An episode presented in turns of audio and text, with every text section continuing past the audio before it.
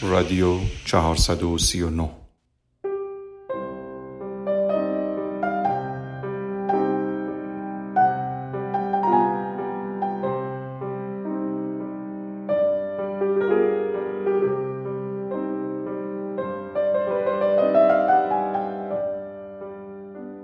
بعد از گذشته 439 فصل از اولین موسیقی شنیده شده از رادیو همچنان رادیو. بهترین دوست تنهایی است.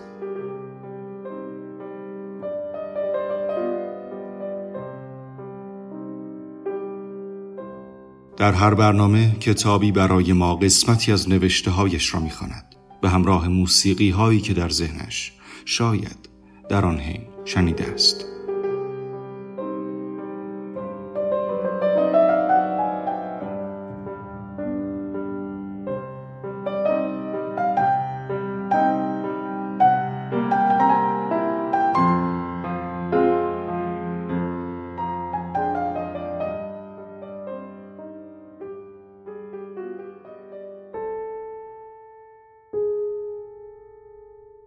در این قسمت کتاب به روش سامورایی اثر مهدی موسوی ورق می‌خورد.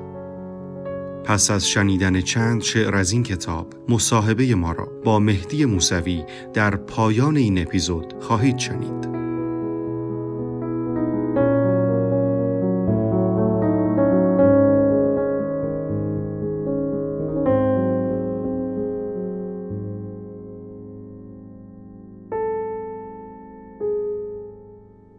در ابتدا شعری از این کتاب را با صدای شاعر خواهید شنید. به همراه موسیقی وانس اثر ایگور گروشین.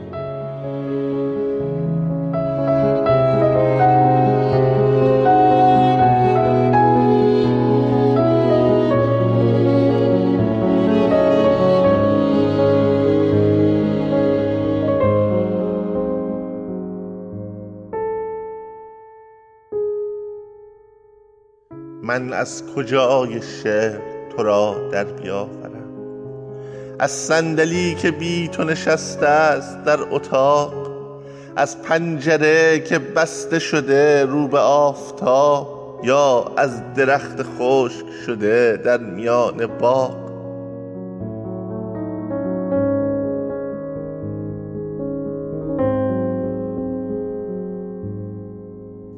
من از کجای شعر تو را در بیاورم؟ یخچال خالی از همه چی غیر الکل.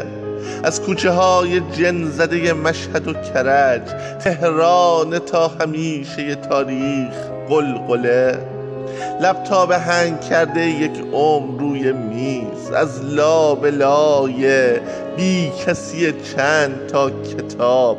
میدان مه گرفته آزادی و سکوت از آخرین شلوغی میدان انقلاب.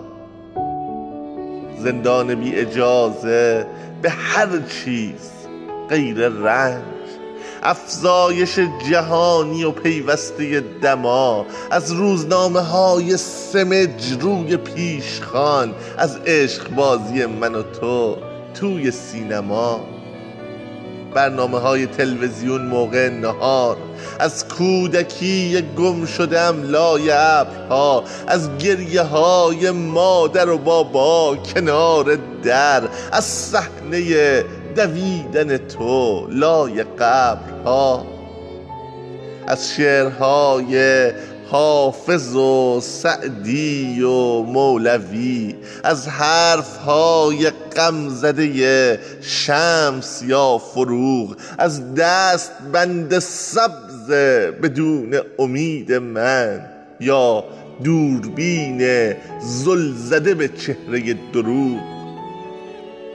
سجاده ای که پهن شده داخل اتاق از خواندن و نوشتن و هی انتظار و شک از کیف های پر شده با درد و مدرسه از مشق های خط زده با مزه کتک از کافه های قهوه و سیگار و بستنی از شعرهای خوانده شده در فضای باز از خوابگاه و مزه تکرار تخم مرغ از بازداشتگاه. پس از چند اعتراض از مسجد محله صدای اذان غروب از متروی شلوغ تر از خاطرات ما لبخندهای آخر مادر بزرگ که از ترس های بسته به راه نجات ما. آهی وطن! که گم شده ای در تمام من. آه ای وطن شکسته ترین شکل باورم. من از کجای شعر تو را در بیاورم؟ من از کجای شعر تو را در بیاورم؟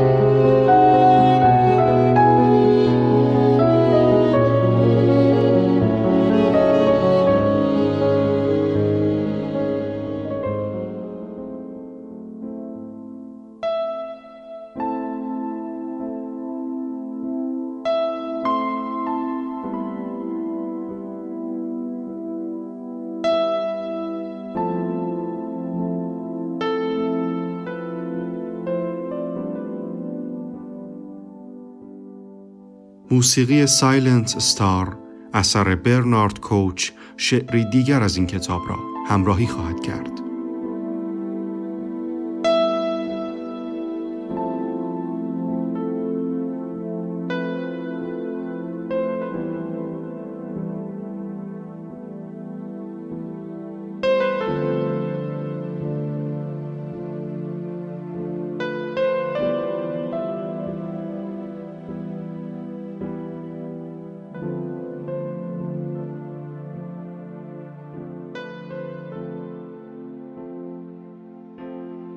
ای رقص نور بر لب چاقوها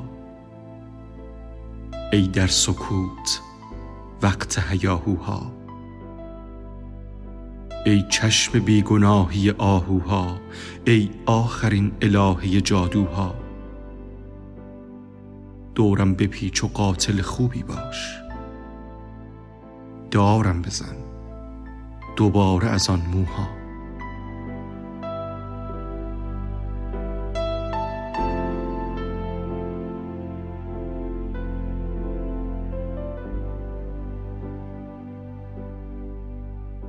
من آرزوی بال نخواهم کرد. اندیشه محال نخواهم کرد. خورشید را خیال نخواهم کرد. یک ذره قیل و قال نخواهم کرد. هر کار خواستی بکن اصلا تو. من خستم. سوال نخواهم کرد.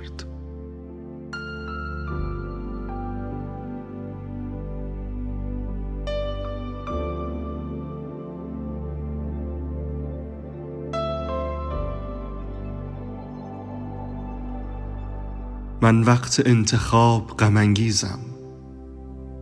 درمانده از جواب غمانگیزم. در اول شراب غمانگیزم. در آخر شراب غمانگیزم. از من نخواه شور و هماغوشی. من توی رخت خواب غمانگیزم.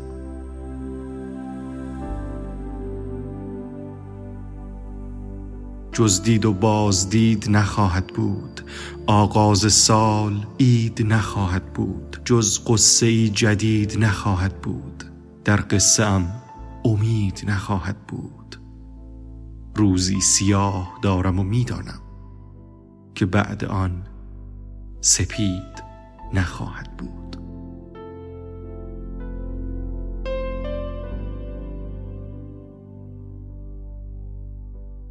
تبعیدیم میان جهنم ها وصل است زندگیم به ماتم ها راهی به تیغ و قرص از سمها.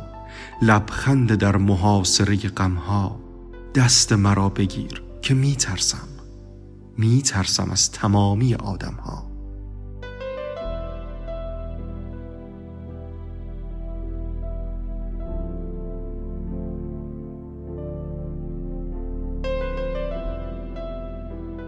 من ترس چرخ خوردن می‌دانم. من گریه های لحظه پایانم. فریاد پشت میله زندانم. من آخرین امید به انسانم. درکش برای جامعه ام سخت است. این درد را چطور بفهمانم؟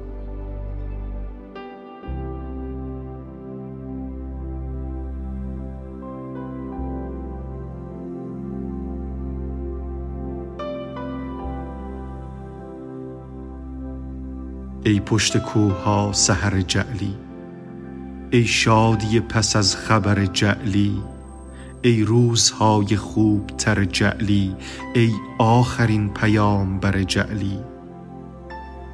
من از تو باز معجزه می‌خواهم. من باز از تو معجزه می‌خواهم.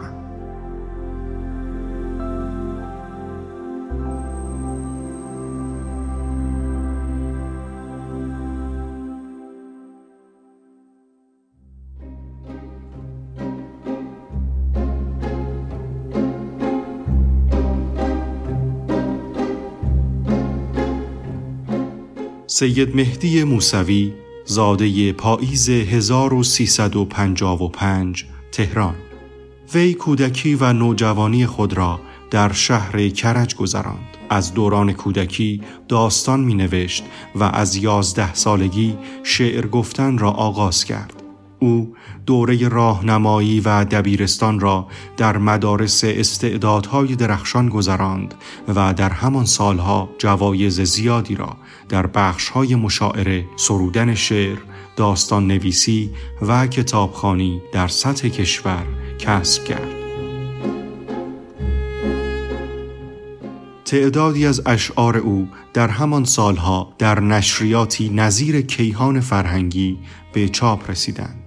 اولین مجموعه شعر او در سال 1377 و در کتابی به نام پر از ستاره ام اما به همراه دو شاعر دیگر به چاپ رسید که مجموعه شامل غزلهای نئوکلاسیک با زبانی پیشرو و مزامین اجتماعی بود.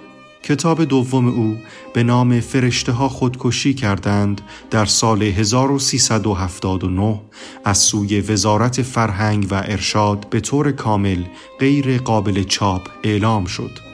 این کتاب بالاخره با تصویرگری های میسم علیپور در سال 1381 به صورت زیرزمینی چاپ و وارد بازار شد و به سرعت به چاپ های بعدی رسید. این مجموعه با به سر زبان انداختن نام جریان غزل پست مدرن در کشور با برخوردهای مثبت و منفی شدیدی روبرو شد. اکثر مخالفان این جریان شاعران غزل سرایی بودند که این آثار متفاوت را در قالب‌های کلاسیک بر نمیتافتند. مهدی موسوی با ایجاد سایت غزل پست مدرن در اواخر دهه هفتاد و وبلاگی با همین نام در اوایل دهه هشتاد توانسته بود راه دیگری برای رساندن آثارش به مخاطبین پیدا کند.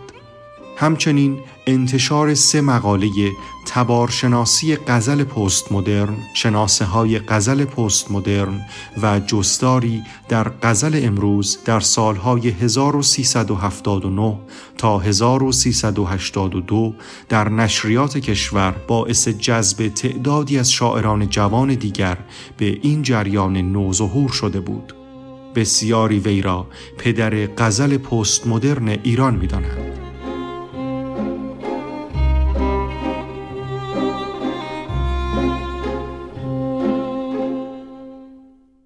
شعری دیگر از این کتاب را خواهید شنید. به همراه موسیقی لالایی برای الیف ساخته ارکان اور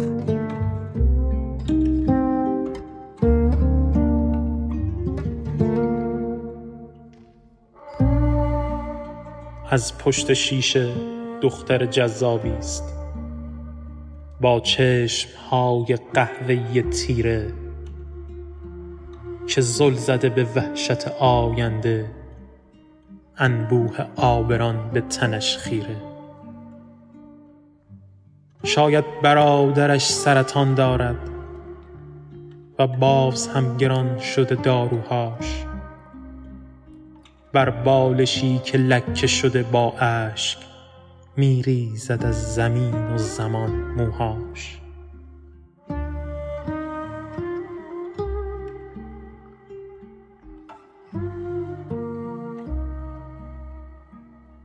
شاید که شوهری عصبی دارد شکاک به تمام جهان شاید. زن کاغذی گذاشته و رفته بر روی آن نوشته نمی آید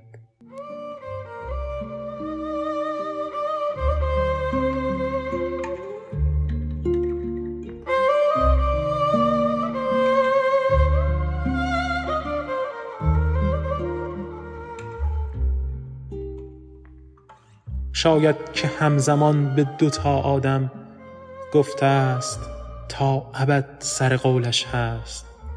دارد که پاره می شود از داخل که گیر کرده است ته بنبست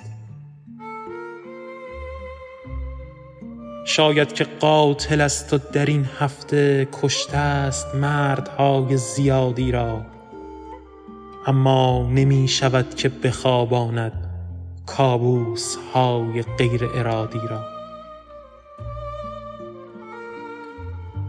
شاید که قبل رابطه ای جنسی گفته است توی گریه نمی خواهم عشقش به روی تخت هلش داده تا جسمشان یکی بشود با هم. شاید سکوت کارگری باشد در متن کارخانه اجباری بی حوصله کلاف پر از کینه که زل زده به ساعت دیواری.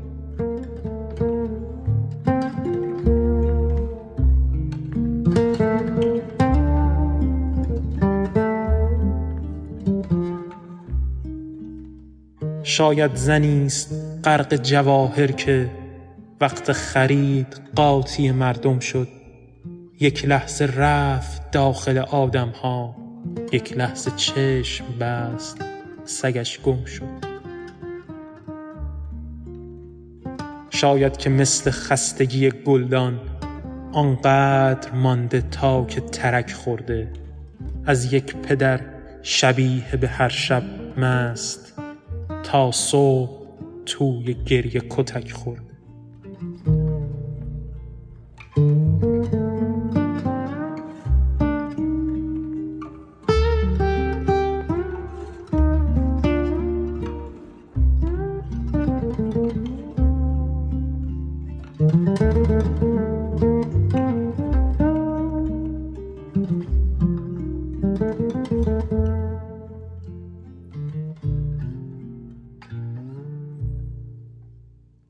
شاید که دختری است خیابانی دنبال جای خواب به هر قیمت از جبرهای جامعه بیرون در حال انتخاب به هر قیمت.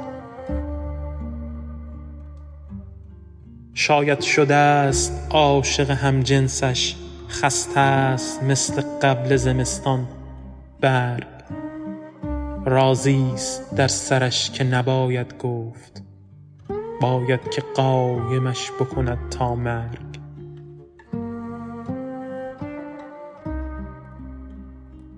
شاید گرسنه است و بدون پول اما هنوز سرتق و مغرور است. نه اهل دزدی است و گدایی و گرچه گرسنه است که مجبور است.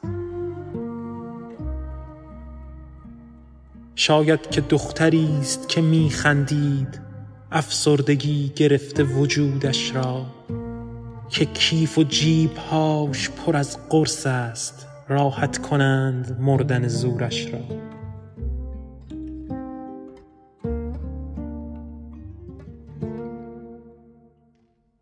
شاید که درس دارد و دانشجوست محبوس خوابگاه تر از قوطی با نفرت از تمامی دانشگاه. با امتحان ندادن و مشروطی.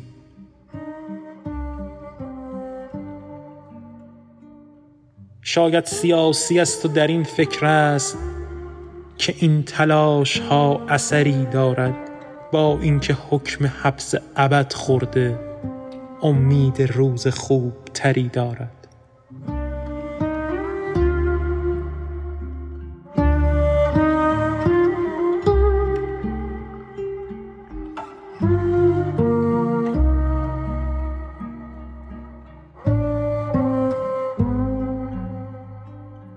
شاید زنی است حامل اسیانگر که پشت پا به پوچی دنیا زد.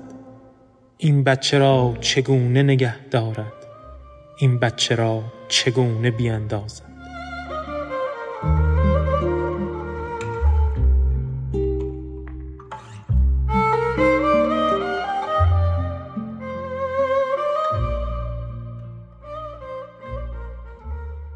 شاید که یک تصور ممنوع است هر روز سیب می شود و گندم. بدجور عاشق است ولی تنها محبوب جمع نیست زن دوم. شاید که دختری است پر از رویا دیوانگی ثبت شده در لیست. با جبر خانواده خود درگیر رویای او لباس عروسی نیست. شاید که دختری است نویسنده. درگیر با هر آنچه نشد باشد. بیدار مانده است که بنویسد تا قهرمان قصه خود باشد. از پشت شیشه دختر جذابی است. در بهترین دقیقه این هفته ظلمی زنم به چشم غم تا بیشتر نگاه کنم. رفته.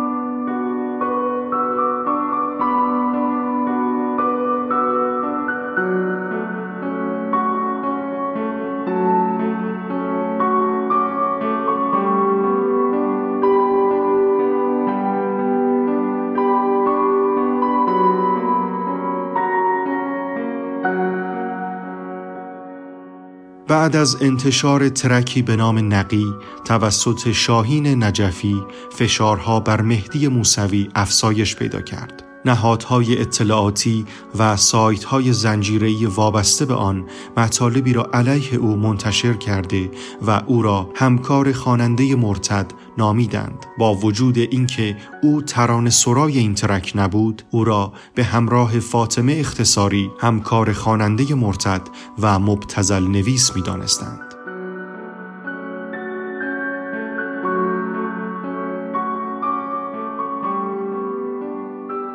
همه این فشارها به علاوه جریان بزرگی به اسم غزل پست مدرن که به همت ایشان سالها جلسات مختلف و کارگاه های گروهی در سراسر کشور برگزار شد باعث تشدید حساسیت بر نهادهای اطلاعاتی و امنیتی ایران شد. و در ظهر 17 آذر ماه سال 1392 با حمله نیروهای امنیتی به منزل شخصی مهدی موسوی او را دستگیر کردند و سرانجام وی بعد از 38 روز با قرار وسیقه آزاد شد.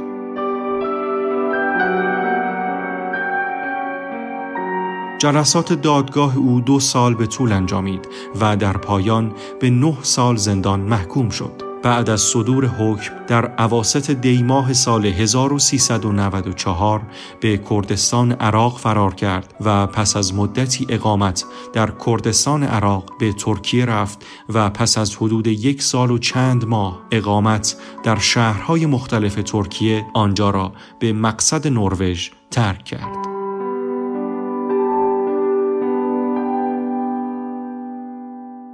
همکنون مهدی موسوی در کشور نروژ زندگی می کند. در دو سال اخیر او در بسیاری از فستیوال های ادبی اروپا شرکت کرده و تعدادی از اشعارش به زبانهای انگلیسی، نروژی، اسپانیایی و غیره ترجمه شدند. یک مجموعه شعر و یک رمان جدید در راه دارد که هنوز اخباری از جزئیات آن منتشر نشده است.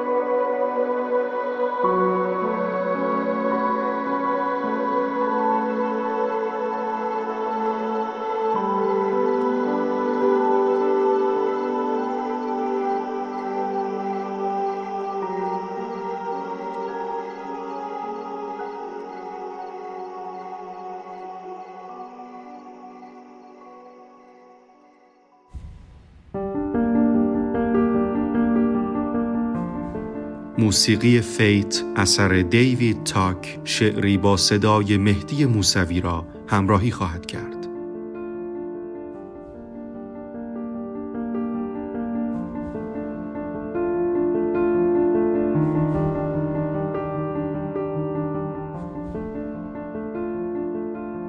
من بوی قرم سبزی همسایه در کوچه فقیر تری هستم تو آن تعجبی که نخواهم کرد. من مکس جمله خبری هستم. ماشین یک عروسی اجباری شیه کشید و از وسطم رد شد. من از تو هیچ چیز نمی‌پرسم. یعنی به من نگو که چه خواهد شد. من خودکشی نکردن یک مرده من شایعات حل شده در قرصم. اصلا به من چه شهر چه می‌گوید؟ من از تو هیچ چیز نمی‌پرسم. میسوزم و به سمت درون قفلم. در آتشی که دود نخواهد داشت. فال مرا نگیر از این قهوه. آینده وجود نخواهد داشت. این قهوه چشمهای خمار توست. این قهوه دود کردن تریاک است. میخواهمت به شکل نمی‌خواهم حسی که غیر قابل ادراک است. ترمز بریده در سر من انگار. هر جمله که به اسم تو میبندم در نقش خنددار خودم خوبم. با اینکه سال هاست نمیخندم. از روزهای قبل تو غمگینم از گریه های بعد تو آگاهم. این قهوه سرکشیدن تلخی هاست فال مرا نگیر نمی‌خواهم جز شعر که جنون و خدازاری است. از سهم خود نداشتم سهمی شعری که هیچ وقت نخواهی خواند. رازی که هیچگاه نمی‌فهمی. من بوی قرم سبزی در کوچه از خاطرات وحشی دیروزم. رد کن مرا از آتش چشمانت. من آن سیاوشم که نمی سوزم گریه نمی کنی گریه نمی کنی که می‌دانیم بغز زمین تمام نخواهد شد. این قصه قصه نیست. جنون ماست. با نقطه چین تمام نخواهد شد.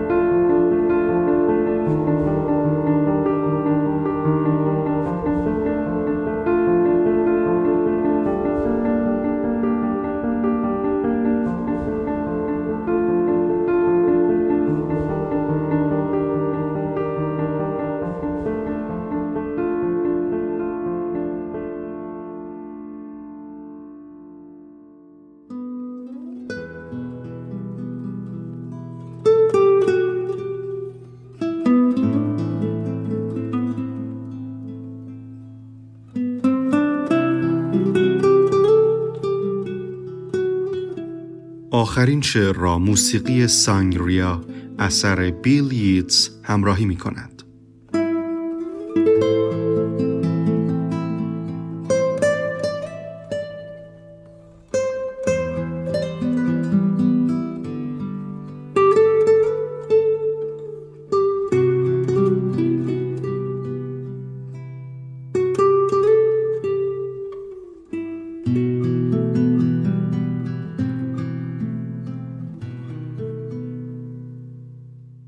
دلتنگ توست این زن تنها که شاعر است.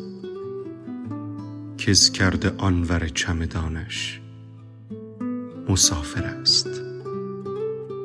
آنقدر عاشق است که هر روز حاضر است. هر صبح و ظهر و عصر بمیرد برای تو.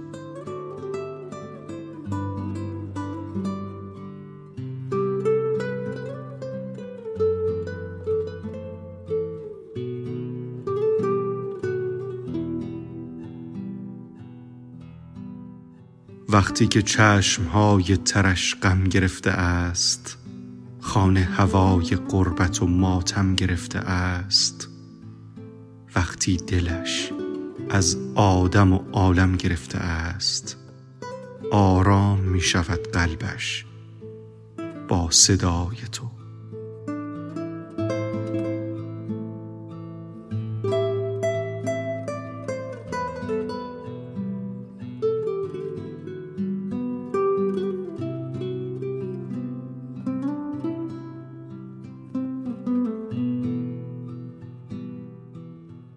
با سینه ای که پر شده از کاش و کاش و کاش. با گریه شدید پس از عاشقم نباش. با یک بلیت یک طرفه توی دستهاش. دارد فرار می کند از دستهای تو.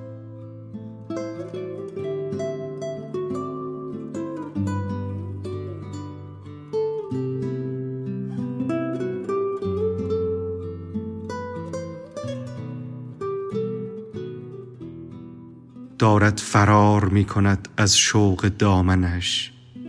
ترسیده است از این همه احساس در تنش. پک می‌زند غرور به سیگار بهمنش. با اینکه راضی است بیفتد به پای تو.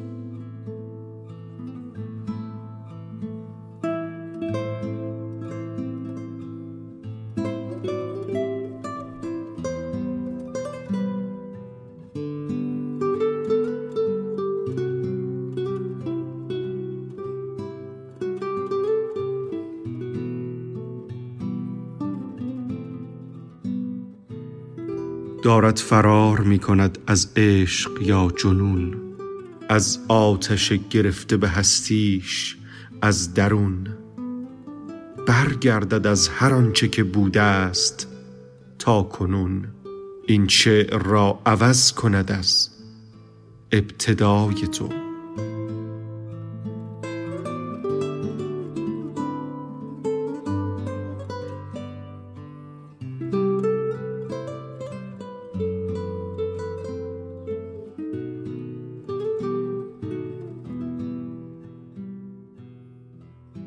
از گریه رها شده با چشم بسته تر با چهره ای شکسته و قلبی شکسته تر با یک بلیت خسته و یک ساک خسته تر دارد فرار می کند از ماجرای تو. شاید که ازدواج کند بچه دار هم شاید که در اداره و مشغول کار هم شاید به زور زندگی خندهدار هم. این زن که حاضر است بمیرد به جای تو.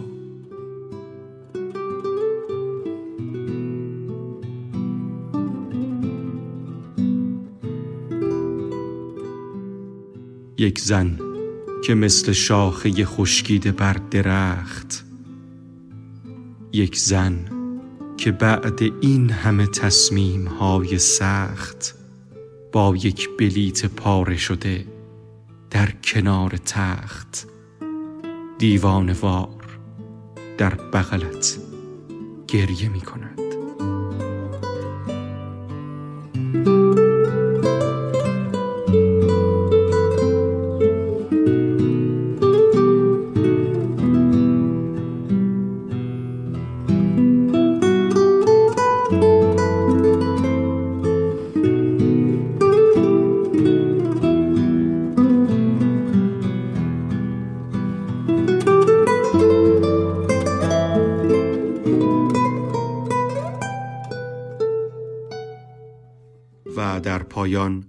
گفتگویمان را میشنوید. با شاعر کتاب مهدی موسوی. جناب موسوی بعد از شکلگیری شعر نو و سپید که از نیما و شاملو شروع شد و سبک شعری تازه‌ای رو شکل داد و یا حتی در دوران مشروطه یا قبل از اون نوع کلماتی که استفاده می‌شد در سبک های غزل و ربایی متفاوت بود با زبان قبل از خودش حتی. از نظر شما که به عنوان پدر شعر پست مدرن از شما یاد میشه چه عوامل و نیازهایی در جامعه و زبان شکل گرفت که باعث ایجاد شعر پست مدرن یا غزل پست مدرن شد؟ اینجا در واقع دو تا اتفاق مختلفه. یکی اتفاقی که در دوره مشروطه رخ میده که شعر دوره مشروطه چه لحاظ زبانی چه لحاظ محتوایی نو میشه تازگی پیدا می‌کنه که بسیار اتفاق خجسته یه هرچند دیر هرچند قبل از اون ما شعر دوره بازگشت رو داریم که متاسفانه متاسفانه چندین سال باعث میشه که نه تنها ادبیات ما در جا می‌زنه که ادبیات ما یک پرت میشه به گذشته یعنی از لحاظ زبانی و تکنیکی حتی پسرفت می‌کنه. اما در دوره مشروطه خب اتفاقهای خوبی میفته بعد از اون هم در شعر نیمایی و بعد در شعر آزاد باز هم اتفاقهای خجسته میفته وزنها تازه میشن قالبها شکسته میشن. شعر از سمت کلیگرایی به سمت جزئی گرایی میاد و این مسائل در واقع لحاظ میشه.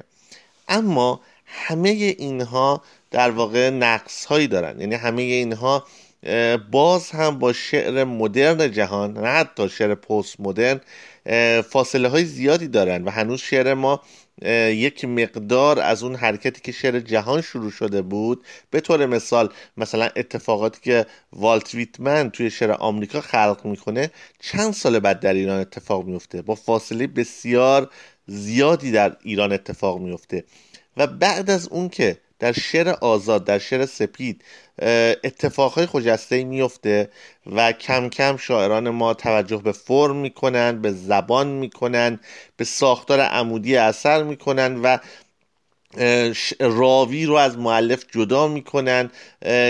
بعد در واقع چند صدایی رو بعد از حالا این جریان ها وارد اثر می‌کنن. توی غزل ما خبری نیست. یعنی با نو کردن زبان که فقط شعر نو نمیشه. شعر باید زبانش نو باشه. یعنی می‌خوام بهتون بگم اگر شعری زبان کهن داشت بدون علت خاصی حالا بعضی موقع استثناست دلیلی داره که باید زبان کار کهن باشه.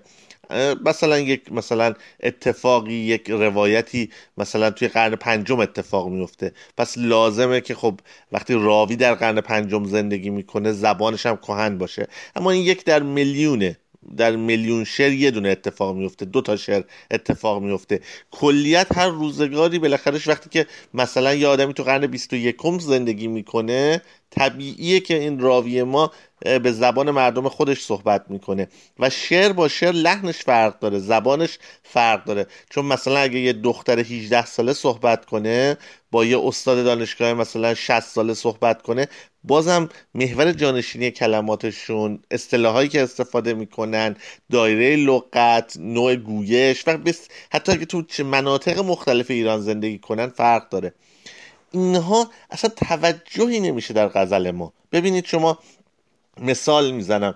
شعر مثلا شاعران بزرگ نوکلاسیکمون تو دهه چل و پنجاه رو بررسی کنید. باز هم زبان خیلی تازه تر شده. اما این شعر هنوز هم دارای دوگانگی زبانه. رنج می‌بره به شدت از دوگانگی زبان. و اینها تازه چیزهای اولیه شعریه ایرادات اولیه شعریه. و هنوز از در واقع میگم اون چیزهایی که شعر آزاد بهش رسیده اصلا غزل برخوردار نیست. پس لازم بود اولا که غزل ما هم یک تکون حسابی به خودش بده و اون چیزهایی که شعر آزاد اون مسیری که شعر آزاد طی کرده بود و بهش رسیده بود و شعرها دارای اون بود غزل هم دارا بشه که متاسفانه نداشت و با تازه کردن زبان خب تا یه جایی میشه پیشرفت دیگه. بعد از اون شعر نیاز به یک سری المان داره یه ویژگیهایی داره که متاسفانه شعر اون دوره آری بود ازش. و دومین نکته یه سری راهیافتهایی که راهیافتهایی که در واقع اون زمان حاصل شده بود حتی در شعر آزاد. به طور مثال مطرح ترین اونها شعر زبانگرایی بود که در دهه هفتاد رواج پیدا کرده بود. توسط دکتر براهنی و شاگردای کارگاهیشون همه اینها در کنار خب مطالعات فلسفی مطالعات بروز ادبی که خب تو دهه هفتاد به علت یه فضای حالا بازتر سیاسی اجتماعی که ایجاد شده بود توی سال 76 77 78 تا 79 که سرکوب شد و دوباره فضا بسته شد یک فضای بکری رو به وجود آورد برای که در واقع شعری غزلی در واقع قالب های کلاسیکی که متفاوت بودن. حرف های جدیدی داشتن بیان عرضه بشن. و اینو در نظر بگیریم. من همیشه مثال زدم که این یه خونه کلنگی بود. این خونه کلنگی رو شاعران ماهی می اومدن دیوارش آجر سه سانتی می‌کردن جلوش رو مثلا نمی‌دونم یه دونه تاق رومی می‌زدن این ورش رو نمی‌دونم یه لوستر خوشگل وصل می‌کردن. اما این خونه از پای بست پایبستش نگاهش به شعر نگاهش به ادبیات نگاه اشتباهی بود. نگاهی بود که شاید برای انسان شیش قرن قبل خوب بود برای هشت قرن قبل خوب بود. اما انسان امروز دیگه بر نمیتابید. انسان امروز نیازهایی داشت که اصلا در اون شعر موجود نبود. به طور مثال میگم مثلا شما ببینید از در واقع حتی علمان های ساده ای که از اشیاء ساده ای که انسان امروز تو زندگیش پرکاربردترین چیزها بودن در شعرش خبری نبود. اصلا نیومدم در حوزه تکنیکا. همون در حوزه زبان دارم صحبت می‌کنم. در حوزه در واقع میگم در حوزه تصویر دارم صحبت می‌کنم. هنوز اصلا به مرحله تکنیک نیومدم. شما ببینید خبری نبود. یعنی تلویزیونی که تقریبا اکثر آدم های اون روزگار ساعت ها پای اون می نشستن و وقتشون حالا تلف می‌کردن یا مفید استفاده می‌کردن اصلا وجود خارجی نداشت. مگه میشه؟ مگه میشه شما اون تلویزیون رو هر روز ببینی و راحت میشه؟ همون روزگاری که مثلا شما می‌بینید که آدم مثل بودریار اومدن مقالات بسیار زیادی راجع به تاثیر رسانه ها و مدیا دارن می‌نویسن. جای تحلیلی که نقدی که بیاد بپردازه به این مسائل خالیه در شعر ما. چرا؟ به خاطر اینکه اصلا در شعر ما هنوز وجود ندارن. هنوز شعر ما درباره کاروان و شطور و نهایتا خیلی به روز بشه اتوبوسه. نمی‌تونه همه در واقع تصاویر زنده که در زندگی امروز جریان داره رو وارد شعر بکنه. شعر ما هنوز ببینید متاسفانه متاسفانه شعر کلاسیک این ویژگی نداشته. اما اون شعری که ادای شعر کلاسیک رو در میاره یک نوع پورنوگرافیه. نکنید من واقعا تاسف آوره مثلا شعرهای قبل از غزل پست مدرن که اون سالها نوشته می‌شده رو می‌خونم غیر از یه تعداد شاعر خاص و اونم بعضی از شعرهاشون اکثرا یه سری شعرهای عاشقانه تقزلی توصیفی هن. که چشمت این شکلی لبت این شکلی پستانهایت این شکلی حالا معدبانه کلمه پستان رو نمیارن روشون مثلا نمی‌دونم لیموی شیراز میارن نمی‌دونم فلان اینجوری خط یار اینجوری نمی‌دونم موهای یار اینجوری گیسوی یار اینجوری بابا یک جایی بعد از تحریک مخاطب دست برداشت. یه جایی اونهایی هم که اینجوری نیستن همش در وصف هجران و یار و دیدار و بعدم اونهایی هم که در حوزه عاشقانه نیستن شعرهایی که در متن پادشاهان و حکومت ها و برای سکه و برای سکه و سله و این مسائل هستن. شعری که مخاطب رو به فکر فرو ببره. نگاه روانشناختی داشته باشه نگاه فلسفی داشته باشه نگاه جامعه شناختی داشته باشه اصلا وجود نداشت در حوزه شعر کلاسیک ما. بله تلاشایی شده بود. مثلا شما ببینید که مثلا آدمی مثل سیمین بهبهانی اومده بود سعی کرده بود مثلا مسائل اجتماعی رو تو غزل مطرح کنه. اما هنوز چون اولا ذهنش رها نبود از زبان کلاسیک از استقلال معانی ابیات کلاسیک هنوز اون منی که در شعر وجود داشت خودش بود. بسیاری در واقع مسئله فرم رو اصلا بهش توجه نمی‌کرد. چند صدایی رو بهش توجه نمی‌کرد. زبانگرایی اصلا در شعرش وجود نداشت. کشف و اتفاق در زبان اصلا خیلی کم رنگ بود. نتونست در واقع اون جرقه هایی که در شعرش وجود داشت به سرمنزل مقصود برسونه. من میگم غزل پست مدرن رو مرحوم علیرضا نسیمی توصیف خوبی راجبش داره. میگه ما برادران ناتنی شعر آزاد هستیم. یعنی ما فرزند غزل نیستیم. ما فرزند شعر کلاسیک نیستیم. ما از اون علمان ها استفاده کردیم. اما ما به شعر آزاد نزدیک تریم به اون تجربه ها و اتفاق هایی که در شعر آزاد رخ داده نزدیک تریم به خاطر همین من میگم این نیاز همه جوره احساس می‌شد. ببینید بسیاری از جریان های مبتزلی که الان داره ایجاد میشه همین الان می‌بینید دیگه در فضای مجازی این و در جلسات در شهرهای مختلف یعنی دو سه نفر دور هم جمع میشن دو سه تا حالا جوون نوجوون حالا بزرگسال دور هم جمع میشن تصمیم می‌گیرن یه جریان ادبی را بندازن. یه دو سال سه سال هم مثلا یه سری چیزایی می‌نویسن و بعدم تموم میشه. خودشون خودشون دو سه نفرن و تموم میشه. چرا غزل پست مدرن موندگار شد؟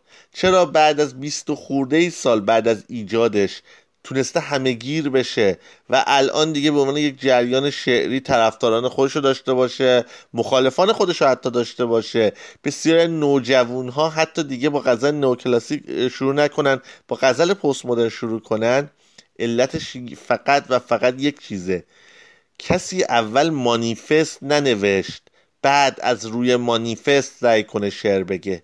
بلکه این نیازی بود که همه جوره در شعر فارسی احساس می‌شد. و شاعرانی در شهرهای مختلف سعی کردن به این نیاز پاسخگو باشن و به طور اتفاقی شعرشون شباهت های عجیبی با هم پیدا کرد. به خاطر اینکه دقیقا همون چیزهایی رو نیاز داشت شعر که همه احساس کرده بودن بدون که اصلا با همدیگه بشناسن یا تماس داشته باشن. و خب بعدها مثلا من اومدم اون مقالات رو نوشتم تدوین کردم ریشه یابی کردم تبارشناسی غزل پست مدرن جستایی در غزل امروز شناسایی غزل پست مدرن اون مقاله که در انتهای دهه هفتاد نوشتم در واقع تبیین اون اتفاقی بود که افتاده بود. نه بیام قانون تعیین کنم و بگم که باید چگونه غزل پست مدرن بگید و بعد یه سری آدم بیان به تقلید دست بزنن. برای همینه که این جریان تا به امروز پویا بوده در حرکت بوده. برای همینه که مثلا شما می‌بینید که جریانی که تو انتهای دهه هفتاد وجود داشته با جریانی که نیمه اول دهه هشتاد وجود داره نیمه دوم هشتاد وجود داره دهه 90 وجود داره. کاملا متفاوتن. حتی تکنیک های غزل پست مدرن عوض میشه تو سالهای مختلف. و این به علت اینه که این جریان ریشه ادبی و فلسفی داره. نه اینکه چند تا تکنیک باشه که اون تکنیک ها رو حالا ما ردیف کنیم و بگیم هر کی از این تکنیک ها استفاده کرد غزل پست مدرن گفته. نه. هر شعری که تفکر پست مدرن داشته باشه و در قالب های کلاسیک جای بگیره در قالب های موزون و مقفا غزل پست مدرنه چه شعر مولانا باشه چه شعر مهدی موسوی باشه چه شعر نوه من پنجاه سال بعد باشه.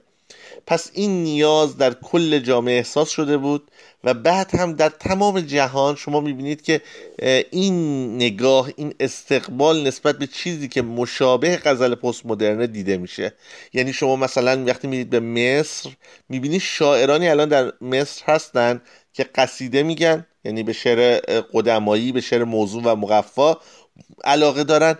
اما مضمون های تازه رو میریزن میان از تکنیک های روز استفاده می‌کنن بازی زبانی می‌کنن. یعنی این تلفیق گذشته و دستاوردهای مدرن تقریبا همون جوری که در جامعه شناسی در صنعت در بسیاری جاها دیده میشه در ادبیات هم دیده میشه. و این طبیعی این تلفیق ها اصلا این کلاژ ها در هنر پست مدرن طبیعیه و از همون میگم ساختمون AT&T که در نیویورک بنا نهاده شد اولین در واقع آثار هنری پست مدرن تا به امروز. تا حتی میگم زندگی عادی ما ایرانیا و این تلفیق رو در زندگی عادیمون می‌بینیم. پیتزای قرمه سبزی دموکراسی دینی و بسیاری تلفیق های پارادوکسیکال ظاهر پارادوکسیکال دارن. این علتش در واقع همون گذاره همون جامعه کلاژگونه که ما داریم. همون در واقع تهرانیه که وقتی از جنوب تا شمالش حرکت می‌کنیم چند دوره تاریخی رو می‌تونیم ببینیم. از لحاظ جامعه شناسی نه لحاظ منظورم دیگه نیست. به خاطر همینه که میگم این شعر بازتاب روزگار ماه. شاید در آینده غزل پست مدرن جریان اول ادبی کشور نباشه به خاطر اینکه جامعه تغییر کنه. بره مثل خیلی از جریان های دیگه مثل سبک هندی نوکلاسیک و خیلی های دیگه به حاشیه تر به خاطر اینکه شعری بیاد که پاسخ به نیاز روزگار باشه. اما فعلا من میگم جامعه ما در دوره گذاری زندگی می‌کنیم ما. مردم ما در دوره گذاری زندگی می‌کنن که غزل پست مدرن با توجه به ویژگی های محتوایی تکنیکی و کلاژگونگی که داره بهترین پاسخ به اون هستش. و ما می‌بینیم استقبالی که نسل جوون می‌کنن با وجود تمام ممنوعیت ها یعنی من فکر نمی کنم هیچ جریان ادبی به اندازه غزل پست مدرن تحت فشار بوده باشه. شاعران اون زندانی میشن تبعید میشن و کتاب های اون مجوز نمی‌گیرن. در کتاب های درسی اسم حتی غزل پست مدرن ذکر نمیشه. حتی مثلا توی سرفست های دانشگاهی اصلا بهش پرداخته نمیشه. در روزنامه ها و مجلات چه روزنامه ها و مجلات روشنفکری و چه روزنامه و مجلات اصولگرا هیچ اثری از غزل پست مدرن وجود نداره اما باز همین جریان در بین نسل جوان و در فضای مجازی که توسط مردم توسط مخاطب اداره میشه این جریان داره نفس می‌کشه. چون جریانی که به نظر من اصیل هستش واقعی هستش و ریشه در نیازی داره که مخاطب ادبیات احساس می‌کنه. نه یک چیز ساختگی و تحمیلی باشه.